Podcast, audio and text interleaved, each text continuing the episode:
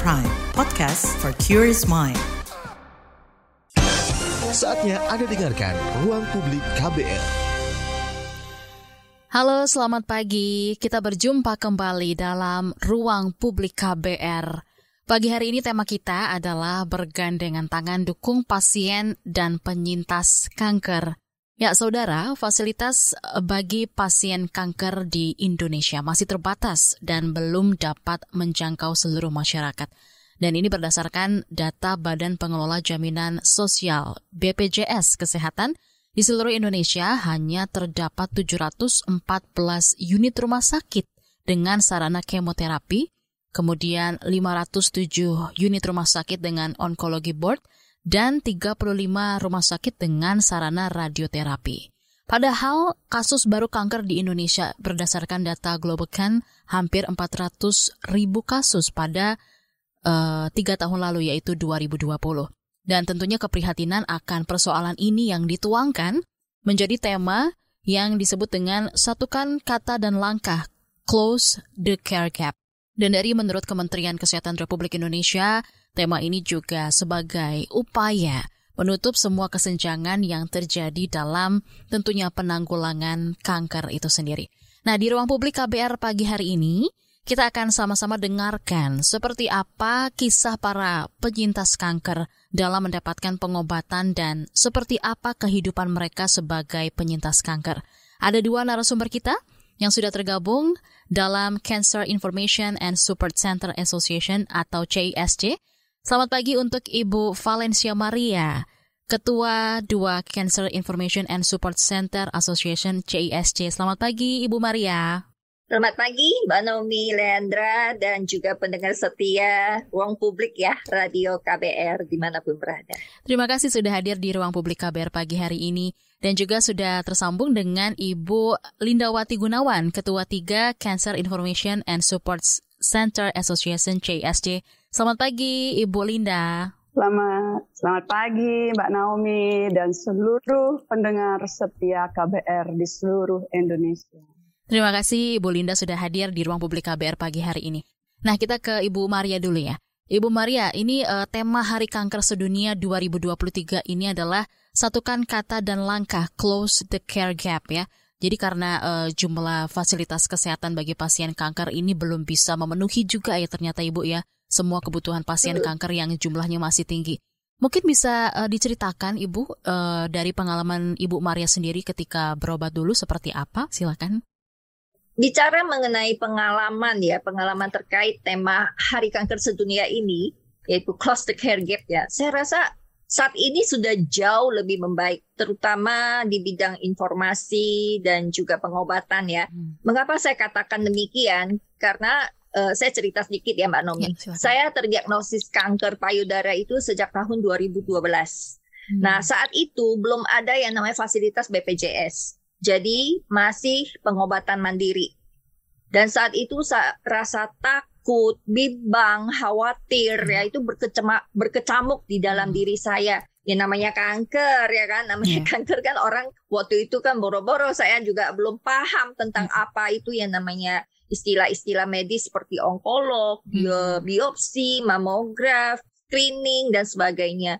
Hmm. Yang ada ya saya dan suami memikirkan wah ini bagaimana nih kita untuk uh, mencarikan biaya untuk pengobatan saya gitu. Karena yang namanya kanker itu kan pasti akan membuat kantong kering ya, seperti katanya kan kanker, kantong kering gitu kan. Hmm. Nah, belir yang dihadapi saya selain masalah ekonomi ya juga pikiran bagaimana saya bisa bertahan hmm. untuk membesarkan anak-anak kami ya yang saat itu masih sangat membutuhkan perhatian saya. Hmm. Nah, itu yang membuat saya uh, masih terlalu gimana ya waktu itu. Pasti ada rasa yang uh, aduh, ke depannya gimana nih, ke depannya hmm. gimana gitu kan. Hmm. Nah, kalau dibandingkan untuk teman-teman yang berobat saat ini, kita sangat bersyukur sudah ada fasilitas seperti hmm. BPJS ya, sudah banyak keterlibatan media sosial yang membantu memberikan informasi terkait kanker, juga banyak organisasi pasien kanker ya yang bisa kita ikuti. Hmm. Dan masa saya itu karena belum memahami teknologi istilahnya ya, masih gaptek, gagap teknologi. Hmm. itu belum kenal yang namanya Mbah Google, Mbak Nomi.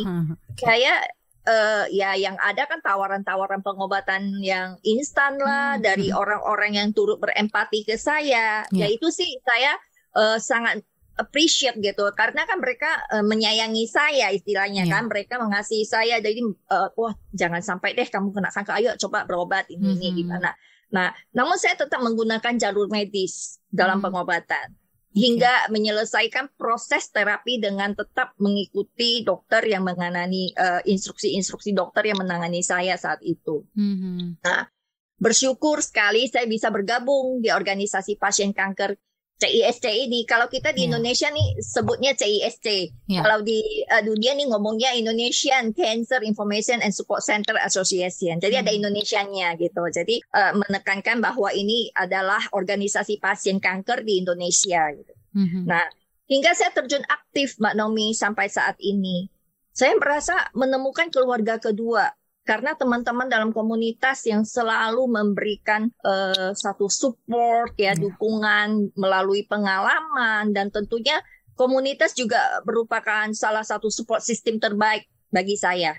Hmm. Jadi lebih bersemangat lagi untuk menambah informasi melalui para dokter yang hmm. selalu memberikan kami edukasi maupun seminar baik secara offline maupun online ya. Hmm. Jadi dari situ kita mendapatkan begitu banyak pengalaman, pelajaran, dan saya merasa ya karena saya sudah memperoleh secara cuma-cuman, saya juga harus membagi secara cuma-cuma juga kepada hmm. orang banyak gitu, sehingga saya bisa memberikan suatu uh, manfaat gitu bagi orang lain. Apa yang telah saya alami jangan sampai dialami oleh orang lain. Baik, lalu uh, tadi kan Ibu sempat bilang gitu ya, Bu Maria bilang uh, bercerita kalau dulu di awal-awal itu khawatir lah pastikan takut dan pasti, bisa dibilang pasti. belum paham lah ketika pertama kali terdiagnosis kanker. Nah, seperti apa nih uh, akses edukasi yang ibu dan juga keluarga dapatkan saat itu? Apakah itu ibu juga dapat dari CISC atau seperti apa nih Ibu Maria?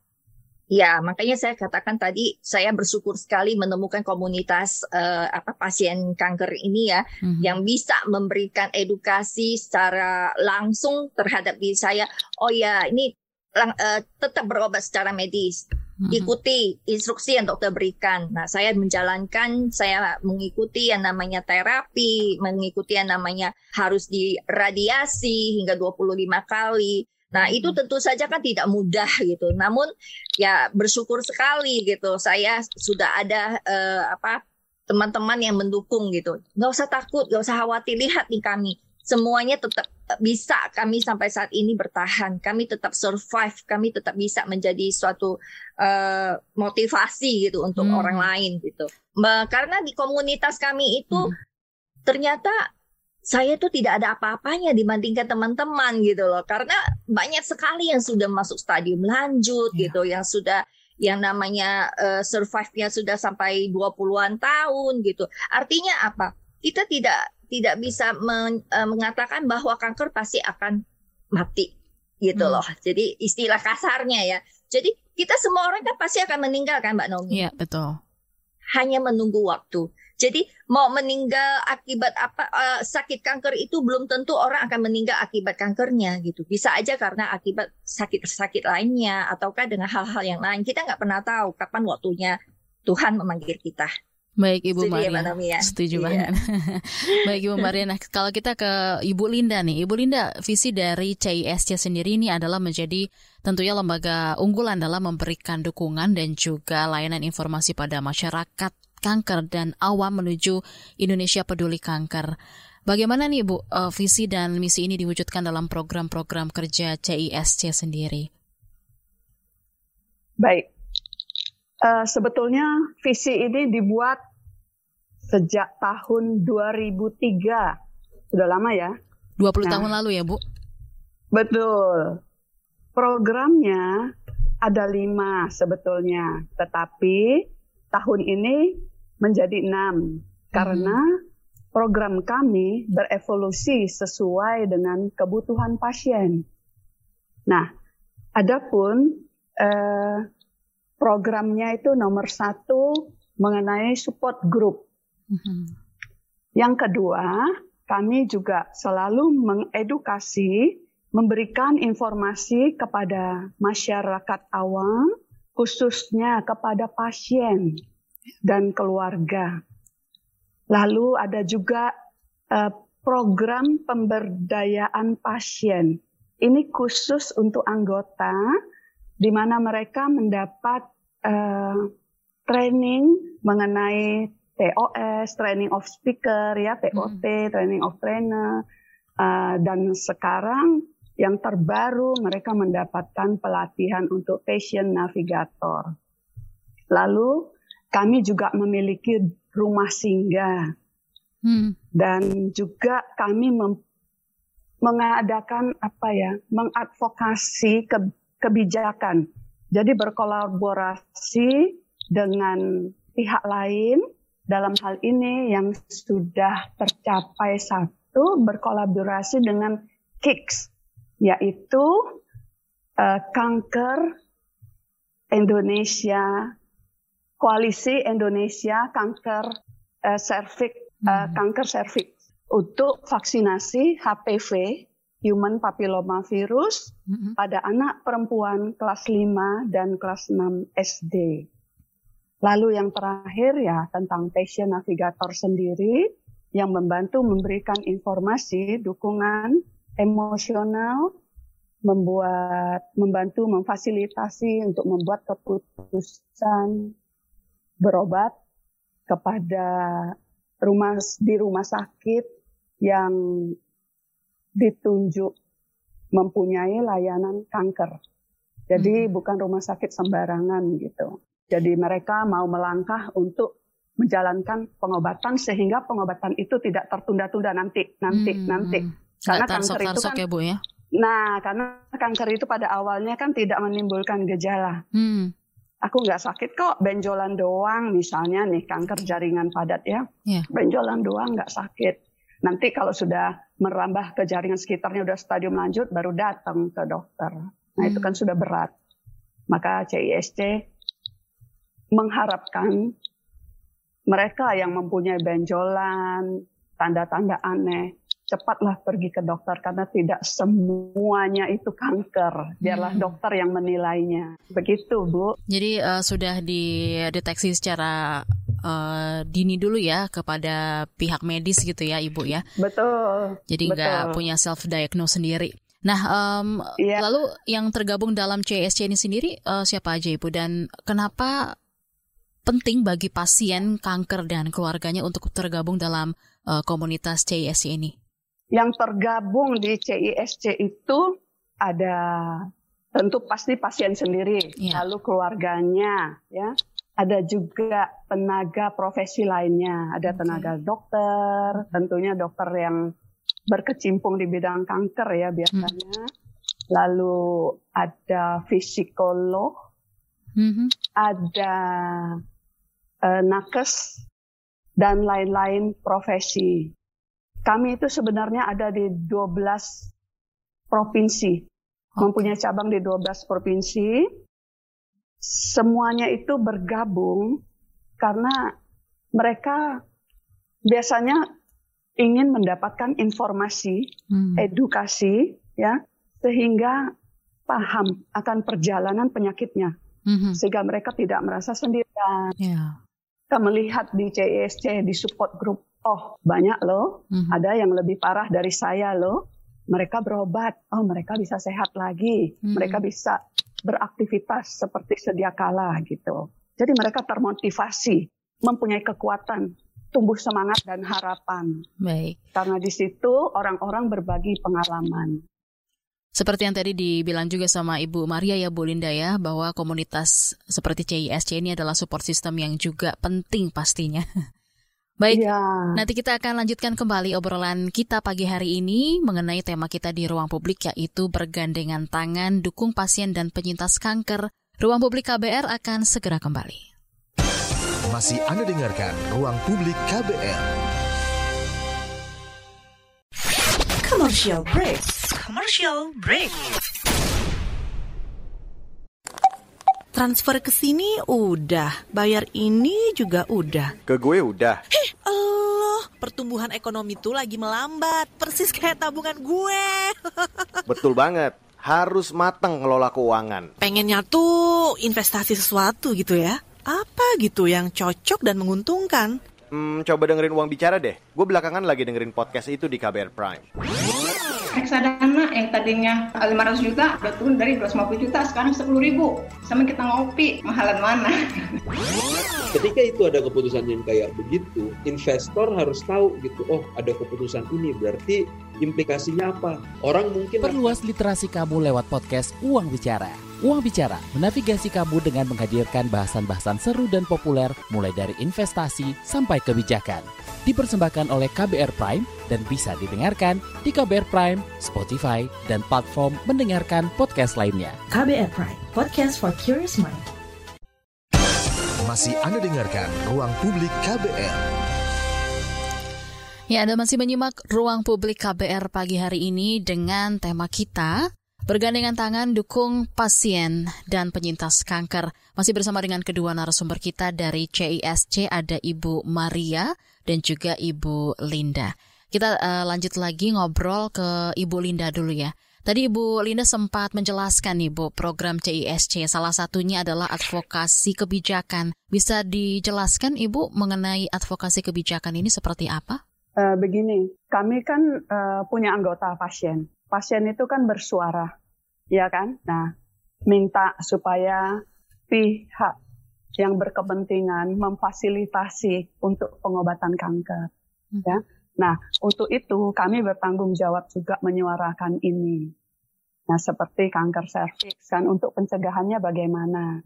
Jadi itu yang diperlukan kan vaksin untuk anak usia SD, anak ya. perempuan ya dalam hal ini. Nah, itu sudah berhasil. Nanti dilaksanakan tahun ini, nggak tahu mulai dari, dari mana begitu ya. Mm-hmm. Itu suatu hadiah yang luar biasa dari pemerintah. Oke baik Ibu uh, Linda. Nah uh, kalau dari Ibu Maria sendiri besok tepatnya 4 Februari uh, ini kita memperingati Hari Kanker Sedunia ya Ibu ya.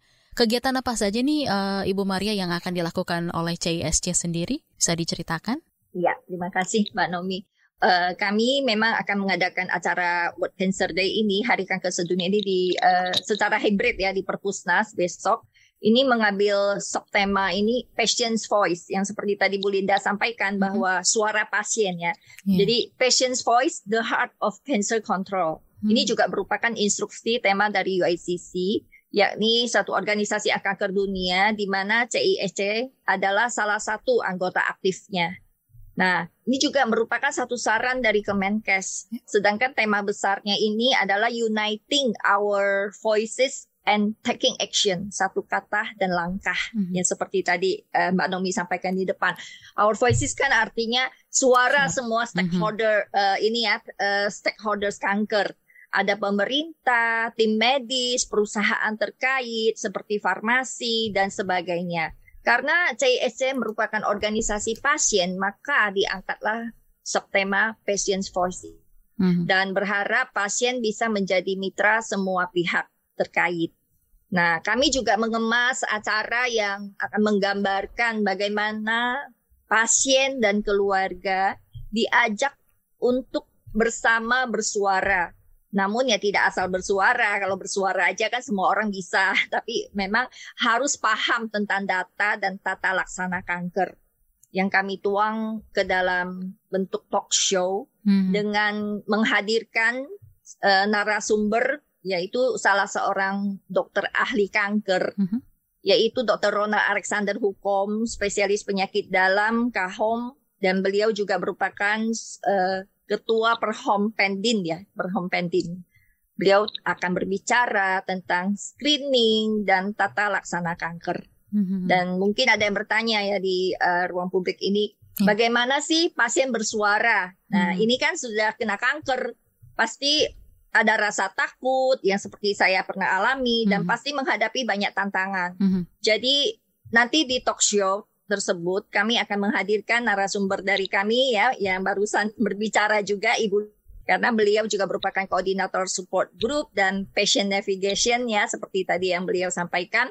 Nah, di sini juga di acara tersebut kami akan mempersembahkan acara berbalas pantun. Hmm. Kenapa berbalas pantun? Saat ini kan lagi ngetren nih berbalas pantun. Nah, yeah. untuk bisa menyampaikan situasi tentang tantangan yang dihadapi pasien dengan cara yang jenaka dan tawa canda. Karena kami merasa hati yang gembira itu merupakan obat yang mujarab bagi pasien itu sendiri yeah. dan juga bisa menggembirakan orang lain gitu, membuat yang menyaksikan juga merasa wah ternyata dia bisa ya dia kena mm -hmm. kanker loh dia pasien kanker dia survivors kok dia bisa gitu kenapa kita yang sehat-sehat enggak gitu kan jadi harus tetap semangat dalam hidup ini kemudian kami juga akan mempersembahkan -hmm. uh, tarian dan fashion show wow. yang akan memberikan satu energi positif mm -hmm.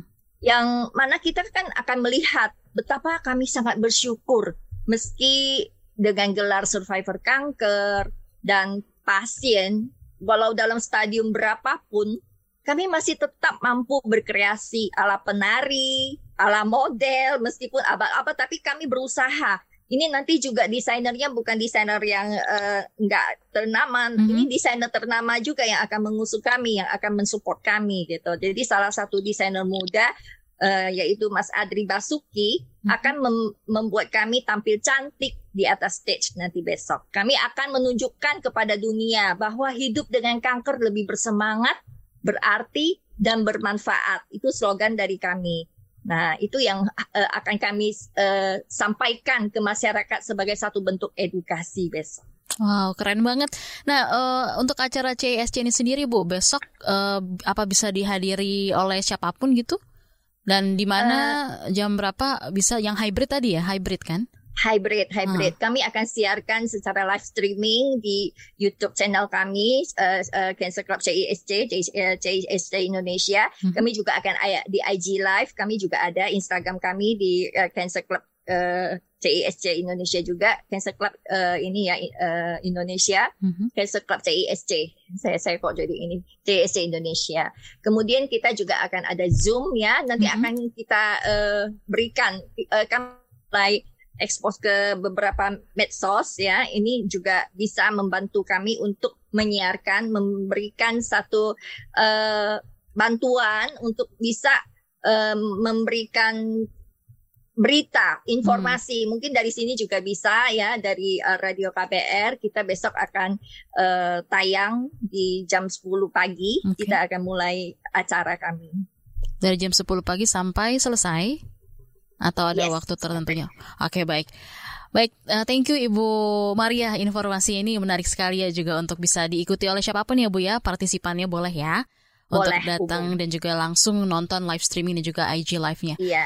Nah, kalau uh, untuk datang ya, sorry, kalau untuk datang kita kuotanya terbatas, maaf, okay. karena kan kita saat ini masih menuju ke Arab endemi. Jadi kalau misalnya masih pandemi begini, kita masih jaga-jaga juga, masih tetap protes. Baik, Ibu. Lalu kalau ke Ibu uh, Linda. Ibu Linda, CSC ini kan uh, tadi sempat disebutkan juga punya rumah singgah ya Ibu ya, yang bisa digunakan para pasien kanker yang sedang berobat. Boleh disampaikan Ibu apa aja syarat untuk bisa menggunakan uh, dari rumah singgah ini? Baik, uh, rumah singgah kami itu ada dua. Okay. Satu di sekitar Darmais, yang satunya di sekitar RSCM.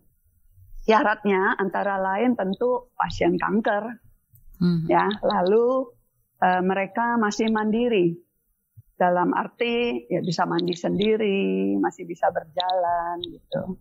Hmm. Lalu harus didampingi oleh satu orang.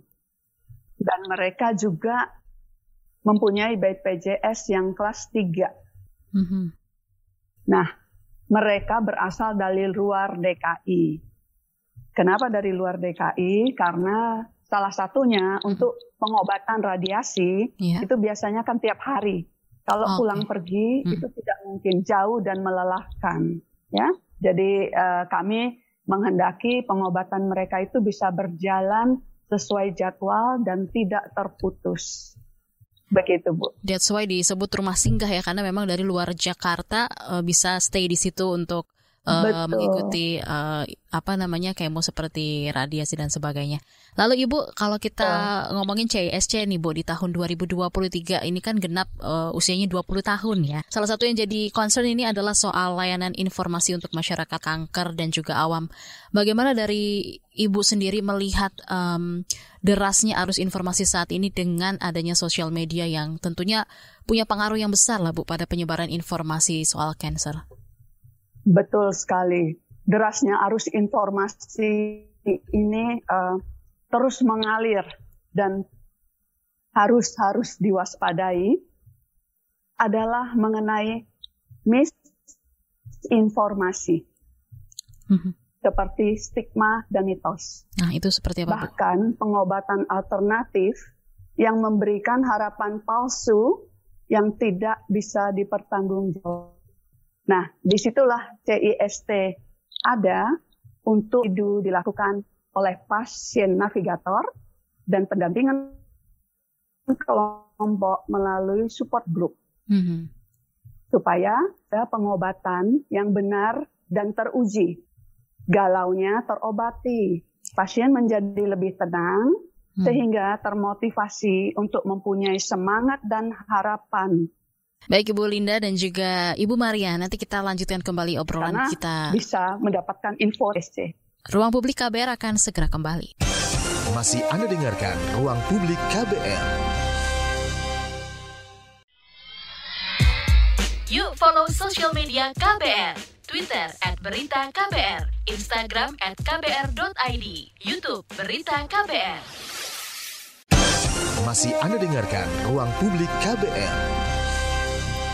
Ya, kita kembali lagi di ruang publik KBR pagi hari ini masih dengan kedua narasumber kita ada Ibu Maria Ketua, Ketua 2 CISC dan juga ada Ibu Linda Ketua 3 CISC. Ibu Maria dan juga Ibu Linda, kita uh, sebelum lanjut baca beberapa komentar dan juga pertanyaan yang sudah masuk di WhatsApp ataupun juga komentar di channel YouTube Berita KBR, saya mau ke Ibu Maria dulu ya. Ibu Maria ini kan salah satu persoalan cancer di negara berkembang ini adalah belum optimalnya akses terhadap screening atau uh, deteksi dini ya Bu ya. Apa nih Bu yang jadi tantangan terkait deteksi dini kanker ini di Indonesia khususnya? Ya, kalau bicara tentang tantangan ya, tantangan itu kan sebenarnya semua akan menghadapi hal yang sama. Mungkin dari pemerintah juga eh, menghadapi hal yang sama yang tadi seperti Bu Linda sampaikan yaitu tentang kesadaran, pemahaman, mitos dan misinformasi. Ini merupakan satu tantangan besar bagi kita semua. Nah, kalau sebagai pasien kita itu perlu belajar cerdik. Okay. Mungkin Mbak Nomi sering mendengar cerdik itu adalah satu slogan, satu hmm. slogan dari Kemenkes yaitu cerdik. C-nya itu cerdik itu adalah satu singkatan. C-nya itu sendiri adalah cek kesehatan secara berkala. Mm-hmm. Kemudian ada E, enyahkan asap rokok seperti iklan tadi ya. Jadi kita perlu mengenyahkan asap rokok di sekitar kita. Ya mungkin bertahap lah, bertahap untuk ke arah sana. Tapi memang rokok ini sangat-sangat membunuh ya kalau kita boleh katakan ini kita memang ya namanya asap rokok itu hmm. bisa menimbulkan yang namanya karsinogen itu yang hmm. bahaya untuk menjadi kanker. Kemudian R, R-nya apa? Rajinlah berolahraga, beraktivitas. Kemudian D, D-nya sendiri diet seimbang. I-nya apa? Istirahat harus cukup dan K-nya kelola stres. Nah, itu yang harus kita selalu tanamkan di pikiran kita. Berlakulah cerdik. Jadi kita cerdik kita juga harus melakukan apa yang ter, ini termasuk eh, uh, di dalam cerdik tersebut gitu. Nah, kita harus mulai meningkatkan kesadaran dan waspada terhadap sinyal tubuh sendiri gitu. Hmm. Kalau memang tubuh kita ada rasa yang seperti apa, jangan menjadi dokter bagi diri sendiri. Jangan yeah. oh ya kan ini, ini pasti saya begini, pasti saya begitu. Hmm. Datanglah ke dokter ya kan. Tunggu dokter kan toh sekarang BPJS berlaku. Kita bisa mempergunakan BPJS dengan baik dan bijak gitu. Hmm. Kemudian hilangkanlah mitos yang beredar di masyarakat. Itu salah persepsi tentang kanker. Sampai saat ini mungkin di pedalaman di daerah-daerah masih ada salah persepsi tentang kanker. Ya, dia kena kanker. Kenapa tuh dia kena kanker? Oh, pasti dia tidak berbuat baik. Pasti dia ada berbuat sesuatu yang tidak benar gitu. Nah, jangan karena kanker itu uh, adalah penyakit yang bukan mistis gitu. Jadi hmm. dia itu penyakit medis gitu. Kemudian pemerataan akses terhadap pelayanan kanker. Kita melihat diagnosis kanker dan tindakan yang tepat itu harus merata bagi semua orang tanpa memandang status sosial, pendidikan, ekonomi sehingga kita bisa menyelamatkan jutaan nyawa. Ya. Jadi kita melihat ini uh, memang yang namanya dampak-dampak seperti ini yang harus selalu ditekankan. Dampak pembiayaan dan ekonomi. Yang namanya terkena kanker ya seperti di awal saya sampaikan yeah. bahwa yang terkena kanker mau sekaya mau mau level apa pun mm-hmm. pasti akan tergerus. Pasti ekonomi akan terganggu. Percaya deh. Jadi kita bersyukur saat ini sudah bisa menggunakan program BPJS meskipun masih ada obat-obatan yang belum bisa tercover. Masih ada sebagian yang belum bisa dilaksanakan dengan baik dan mungkin suara-suara pasien itu kadang kalau ke rumah sakit tuh nunggunya lama. Mm-hmm. Nah itu mungkin nanti Bu Linda yang akan bisa menjelaskan. Itu kadang-kala begitu uh, Mbak Nomi. Mm-hmm. Jadi orang berasa saya nggak mau pakai BPJS karena ke rumah sakit itu kadang-kala tuh saya menunggu sampai satu harian gitu. Mm-hmm. Saya belum bisa mendapatkan akses pengobatan yang tepat gitu. Jadi ya kalau kita bersabar, kita mau lebih bijak, pasti kita akan menemukan jalan keluar terbaik. Baik Ibu Ibu Maria terima kasih untuk penjelasannya. Nah ini kita uh, juga akan membaca beberapa komentar yang masuk ya Ibu Maria dan juga Ibu Linda. Yang pertama dari uh, komentar di YouTube ada Mas Doniel. Apakah kelompok penyintas kanker sering memberi penyuluhan tentang bahaya kanker tersebut? Biasanya lebih ke perorangan atau institusi, Bu. Nah, gimana nih? Mungkin bisa ditanggapi oleh Ibu Linda dulu? Silakan Ibu.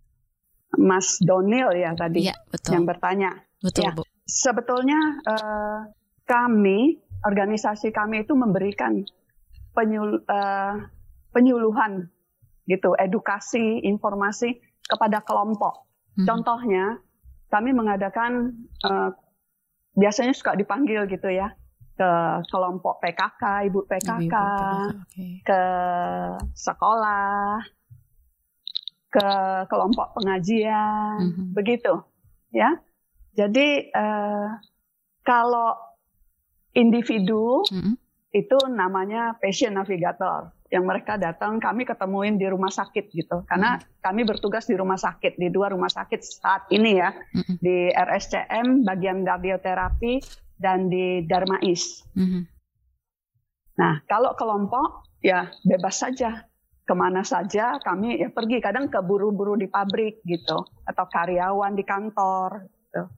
ya tidak tidak terbatas selama itu edukasi kepada masyarakat awam hmm. bebas-bebas saja baik ibu Linda nah ini ada ada juga yang berkomentar dari Daniel Anton apa yang dilakukan oleh kelompok penyintas kanker untuk mengedukasi kepada masyarakat tentang bahaya kanker dan kepada orang-orang yang mengidap kanker. Mohon tanggapannya Ibu Maria. Ya, baik uh, Mas Tadir Anton ya. Ya. ya. Uh, apa yang kami lakukan sebelum uh, pandemi ini menghampiri kita, kami sering mengadakan edukasi sampai ke pelosok-pelosok daerah. Kami sering datang sampai ke Gorontalo pernah, kami sampai ke Bantaeng juga pernah, hingga eh, kami kan ada cabang juga ya di beberapa daerah-daerah sampai ke Batam ya. Nah, kami eh, hadir di satu kerjasama dengan Pemda setempat dan kami hadir di satu tempat tersebut dan kami menunjukkan inilah kami, inilah para eh, pasien, para survivor kanker yang katanya orang kalau kena kanker itu lemas, akan tak berdaya menunggu bantuan dari orang atau apa. Namun kami masih tetap bisa eksis, kami tetap bisa senang, kami tetap bisa memberikan kreativitas, kami bisa uh, membuat suatu kreasi ya, ada sesuatu yang bisa dipersembahkan gitu. Ya seperti uh, masuk ke dalam seni, kami bisa memberikan satu uh, kreasi tarian, hmm. untuk bisa membangun, memberikan semangat bagi teman-teman yang terkena kanker lainnya gitu. Bahkan kami juga ada sebagian yang membuat yang namanya kreasi uh, tangan ya, hand art gitu. Kami yeah. bisa membuat hand art gitu. Nah, itu juga bisa kita persembahkan untuk masyarakat. Oh, ini loh hasil kreasi kami gitu. Mm-hmm. Jadi ya uh, sebenarnya kita itu ya namanya terkena kanker lebih senang kalau didengarkan. Jadi ketika orang yang terkena sakit kanker hmm. akan happy kalau misalnya dia bercerita, dia mengeluh, namun kita bisa mendengarkan dengan baik. Jadi kami juga akan menjadi pendengar yang baik bagi teman-teman yang kena kanker gitu. Tempat curhat. Oke, baik Ibu Maria. Ini ada lagi uh, dari Rama di Banjarbaru. Saya rasa kanker ini juga pasti akan menjadi penyakit mayoritas karena selebriti juga terkena kanker bukan cuma masyarakat awam. Tinggal tunggu rumah sakit di seluruh Indonesia akan menangani uh, masalah ini. Mungkin bisa ditanggapi dulu oleh Ibu Linda, nanti bisa ditambahkan oleh Ibu Maria. Silakan Ibu Linda. Ya, memang betul sekali. Penyakit kanker bisa merambah ke semuanya. Nggak muda, nggak kecil, anak kecil, nggak orang tua, nggak laki, nggak perempuan. Ya, Nah, bahayanya penyakit kanker itu eh, seperti saya bicarakan tadi, kita harus tahu sedini mungkin, masyarakat awam harus tahu sedini mungkin sehingga mau pergi ke dokter untuk memeriksakan dirinya. Jangan sampai itu berkembang, bertumbuh menjadi eh, tingkat lanjut, stadium lanjut. Mm -hmm. Karena kalau sudah stadium lanjut itu sulit untuk diobati dan melelahkan sekali bukan hanya penyakit kang pasien kankernya tetapi seluruh keluarga. Kita tahu bahwa penyakit kanker satu keluarga jika ada dalam satu keluarga satu orang pengidap kanker itu seluruh keluarga akan sakit dan pengobatan kanker itu tidak seperti pengobatan penyakit lainnya membutuhkan waktu yang lebih panjang. Ya, harus tekun dan sabar. Maka pasien perlu paham dan sadar akan penyakitnya dan perjalanan pengobatan yang akan dilalui. Itu rumah sakit juga melihat rumah sakit mencari rumah sakit yang mempunyai fasilitas layanan untuk kanker. Baik, Ibu Linda, terima kasih untuk uh, penjelasannya. Mudah-mudahan tadi uh, yang ada di Banjarbaru bisa terjawab dengan baik. Nanti bisa dilanjutkan lagi. Mungkin ada tambahan uh, tanggapan dari Ibu Maria. Namun sebelumnya kita akan dengarkan dulu pesan-pesan berikut ini. Tetaplah untuk Anda yang sedang mendengarkan di ruang publik KBR dengan tema kita pagi hari ini yaitu bergandengan tangan, dukung pasien dan penyintas kanker. Masih Anda dengarkan ruang publik KBR. Commercial break. Commercial break. Sepasang kekasih yang terpaut usia hingga 61 tahun di Subang. Ini bukan hal baru angka pernikahan dini juga Kawin anak terus terjadi, sering kali menjadi viral, bahkan jadi bahan guyonan dalam kemasan berita yang sensasional. Seorang gadis berusia 18 tahun. Seolah ini bukan masalah. Tapi, bagaimana rasanya kawin ketika masih di usia anak? Ya, gimana sih perasaan saya tuh sebenarnya hancur waktu itu. Hancur bisa naik sekolah Ya, pengen banget sekolah lihat orang. Saya ajak kamu mendengar langsung suara mereka yang dikawinkan di usia anak. Ibu sama bapak tetap paksa untuk menikah. Saya tidak bisa memenuhi impian bapak ibu. Saya Malika. Ini adalah Disclose, serial podcast investigasi dari KBR. Yang penting saya mau ningkain cita-cita Disclose, dipaksa kawin. Bisa disimak di KBR Prime, Spotify, dan aplikasi mendengarkan podcast lainnya. Masih Anda dengarkan Ruang Publik KBR. Masih bersama dengan Ibu Maria dan juga Ibu Linda dari CISC. Baik Ibu Maria dan juga Ibu Linda, kita uh, lanjut lagi Bu baca WhatsApp yang sudah masuk dan juga YouTube yang sudah berkomentar. Dari WhatsApp ada Rani di Jogja. Saya punya paman yang terkena kanker, tapi dia itu suka keras kepala nggak mau melakukan kemo. Apa yang harus dilakukan keluarga supaya paman saya itu mau berobat? Bisa ditanggapi oleh Ibu Maria, silakan Ibu. Ya, terima kasih uh, Bu Rani ya, Mbak Rani yang di Jogja ya. Betul. Oke, nah kebetulan kami juga ada, ada cabang di Jogja juga, yaitu CISC uh, eh, cabang Jogja. Kita juga bisa ya, uh, silakan hmm. nanti kalau misalnya Bu Rani berkenan mau coba cari tahu tentang informasi mengenai kami, boleh klik di uh, websitenya kami di www.cancerclubcisc.org. Nah, itu bisa mendapatkan banyak sekali uh, cerita bagaimana hingga pasien-pasien di dalam kelompok komunitas kami ini bisa tetap bertahan. Dan ini juga bukan hanya satu orang yang seperti yeah. ini pengalamannya. Hmm. Teman-teman yang di komunitas juga awalnya banyak yang mengalami seperti itu. Ah nggak mau, hmm. kok harus di kemo? Ah nggak mau, kalau misalnya di biopsi kan bahaya nanti kalau misalnya di biopsi nanti kanker saya makin menjalar. Nah, hmm. ketika sudah bertemu dengan komunitas ternyata oh iya harus dibiopsi karena kanker itu mana bisa ketahuan stadiumnya berapa, kankernya masuk ke jenis apa namanya HCPA, patologi anatomi. Nah, kembali lagi kemo. Kenapa harus di kemo? Nah, setelah di uh, apa di biopsi dan hasil PA menunjukkan bahwa Anda terkena yang namanya cancer, yang namanya hmm. stadium berapa, yang memang harus dilanjutkan dengan proses terapinya,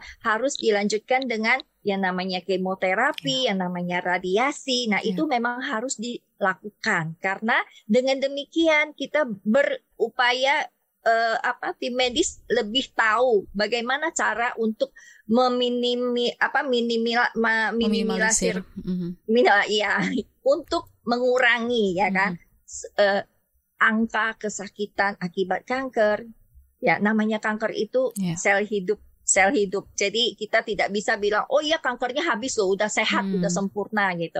Itu adalah mindsetnya kita. Kita harus tetap yakin dan percaya bahwa kita sehat, kita sembuh ya kan. Tapi kanker itu bisa saja tiba-tiba oh berapa tahun kemudian tahu-tahu ada metas. Itu hmm. bisa saja terjadi karena kanker itu sel hidup. Nah, bagaimana caranya kita untuk bisa menekan kita bosnya kanker? Kita harus mengatur. Kita karena kitanya bos, dia hanya menumpang di tubuh kita, kitalah yang mengatur. Oh iya, kita tahu makanan ini kurang baik, kita harus mengurangi. Bukan berarti kita harus me uh, memantang atau kita harus bilang oh saya nggak boleh makan ini makan itu. Hmm. tidak. Tapi kita tetap harus bisa menyeimbangkan semua aspek gitu. Jadi kemoterapi itu tidak berbahaya. Tetap harus menjalankan yang namanya proses kemoterapi pak. Jadi nggak usah khawatir. Silakan Mbak Rani kalau Mbak Rani berkenan boleh ya coba mencari tahu tentang kami mau bergabung kami juga akan welcome karena di CISC ini merupakan toserba toko serba ada tidak hmm. hanya satu jenis kanker semua jenis kanker kami punya WhatsApp grupnya Baik, semoga uh, membantu uh, Mbak Rani ya yang sudah berkomentar di WhatsApp dan CISC di Jogja pun ada ya, Ibu Maria ya. Ada, ada. Baik, lanjut lagi ada uh, di komentar YouTube yang masuk dari Apriliana Lestari, bagaimana cara berkomunikasi dengan orang tua atau saudara kandung atau ipar yang mengidap kanker? Kadang-kadang merasa sensitif atau perasa dalam menghadapi masalah dalam kehidupan sehari-hari. Seperti apa nih? Uh, mungkin bisa ditanggapi oleh Ibu Linda? Baik, Ibu Apriliana Lestari, iya. bagaimana komunikasi dengan keluarga, begitu ya prinsipnya ya. Betul. Nah, Maksudnya kalau diri sendiri menderita kanker ini, hmm. memang tidak gampang karena keluarga akan syok. Biasanya keluarga itu lebih berat stresnya daripada pasiennya. Itu yang kami alami di CISC. Ya, maka